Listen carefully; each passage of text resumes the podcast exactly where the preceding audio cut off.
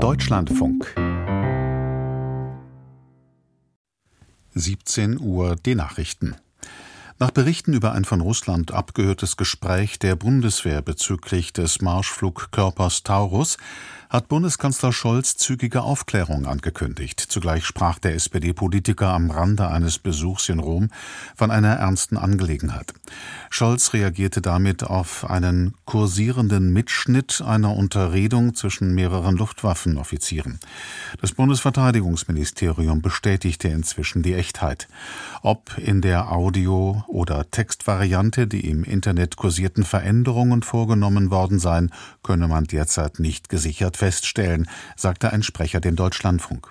Zum genauen Inhalt wurden keine Angaben gemacht. Zuvor hatte es geheißen, dass es bei der offenbar am 19. Februar geführten Unterredung im Rahmen einer Internetkonferenz darum gegangen sei, eine Stellungnahme für Bundesverteidigungsminister Pistorius vorzubereiten. Auch war von Nachrichtenagenturen gemeldet worden, Luftwaffenoffiziere hätten dort konkret einen möglichen Einsatz deutscher Taurus-Marschflugkörper durch ukrainische Streitkräfte erörtert. Dabei habe es Überlegungen gegeben, ob auch die Brücke getroffen werden könne, die die Halbinsel Krim mit dem russischen Festland verbindet. Die USA haben damit begonnen, die Zivilbevölkerung im Gazastreifen aus der Luft mit Hilfsgütern zu versorgen.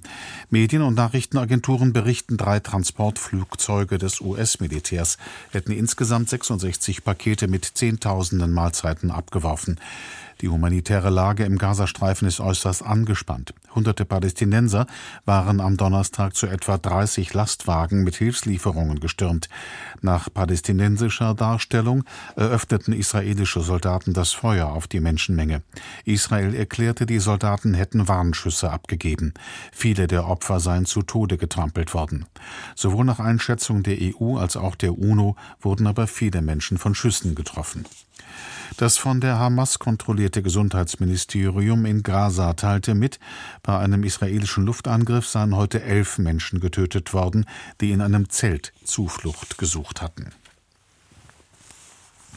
Bei russischen Angriffen auf die Ukraine sind nach Angaben der Behörden mindestens fünf Menschen getötet worden. Vier starben demnach in Odessa, wo ein neunstöckiges Wohnhaus durch Drohnen zerstört worden sei. Acht Menschen seien verletzt worden. Auf Videos waren schwere Zerstörungen und ein Trümmerfeld zu sehen. Einen weiteren Toten durch einen russischen Drohnenangriff gab es in Kharkiv im Osten der Ukraine, wie der örtliche Gouverneur mitteilte. Russland meldete seinerseits einen ukrainischen Drohnenangriff, bei dem ein Wohngebäude in St. Petersburg beschädigt worden sei. Es habe keine Verletzten gegeben. Die europäischen Sozialdemokraten haben den derzeitigen EU-Arbeitskommissar Schmidt zum Spitzenkandidaten für die Europawahl bestimmt. Die Delegierten eines Parteikongresses in Rom wählten den luxemburgischen Politiker mit großer Mehrheit. Schmidt bezeichnete es als eines seiner wichtigsten Ziele, die europäischen Werte zu verteidigen und gegen den Rechtsruck in Europa zu kämpfen. Er wolle Respekt und keinen Hass, erklärte der Politiker. Zugleich verwies der 70-Jährige auf die Wichtigkeit einer europäischen Sicherheits- und Verteidigungspolitik. Die Europawahlen finden Anfang Juni statt. Papst Franziskus hat Bundeskanzler Scholz erstmals zu einer Privataudienz im Vatikan empfangen. Das Oberhaupt der katholischen Kirche begrüßte Scholz am Vormittag im Apostolischen Palast, wo beide zu einer Unterredung zusammenkamen. Der Kanzler erklärte anschließend, bei dem Treffen sei es darum gegangen, wie Frieden und Sicherheit weltweit verbessert werden könnten.